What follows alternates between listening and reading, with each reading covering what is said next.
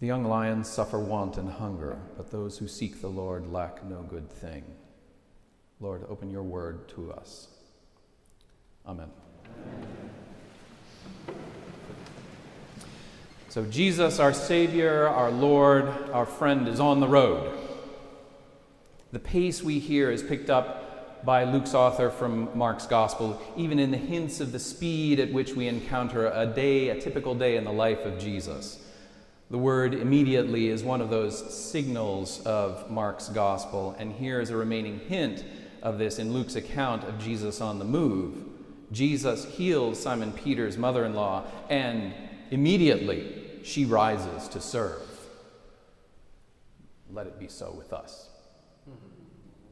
Let us rise to serve, male and female, privileged and poor, old and young, professor and staff, and student and family member. With Christ's strength, let us also rise to serve.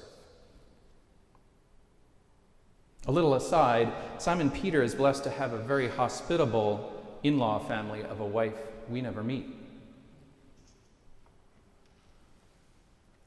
So, Jesus' rebuke of a fever and his rebuke of the demons rings out against chaos and the, of the disordering of the human spirit in physical forms and in spiritual forms. And in this little section from Luke's gospel, we glimpse the power of Jesus the Christ, God incarnate.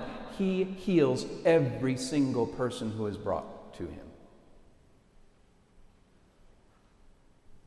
More to think about that at another time. I want to draw your attention to this Jesus on the move, on the road. The movement in this passage is clear from small home and household to gathered local crowd to the next communities beyond the local boundaries.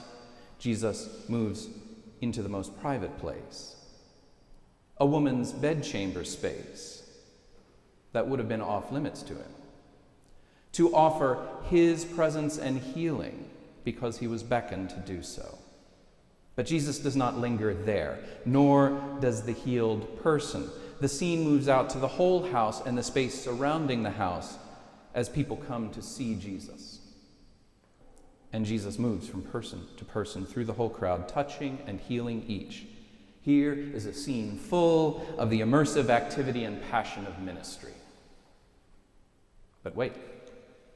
Now he's withdrawn to a desolate place, to quiet, to space for contemplation and refocusing. And when the crowds come, because who wouldn't want to hold on to this healer and own this healer as their own? He tells them that his calling is continually to move further, to announce God's good news in other places.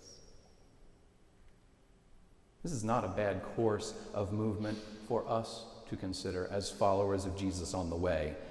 Yes, we move deeply into the inner spaces where people dwell in their hearts and minds, accompanying them, and in their household spaces. This is such holy ground, and tread with unshod feet on such ground.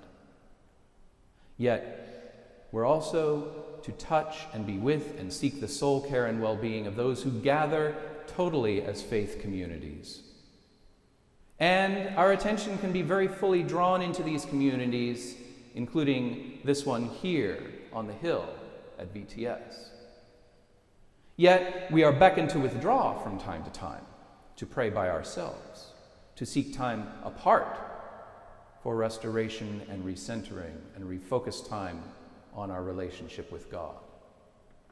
And yet, we are called forth from that quiet and from that place on the hill to a space to move beyond the boundaries of our little communities, including this one of the hill, and to go out to other places as bearers and sharers and speakers of God's incredible good news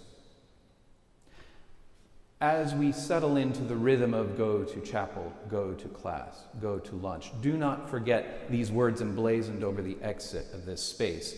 Go ye into all the world and preach the gospel.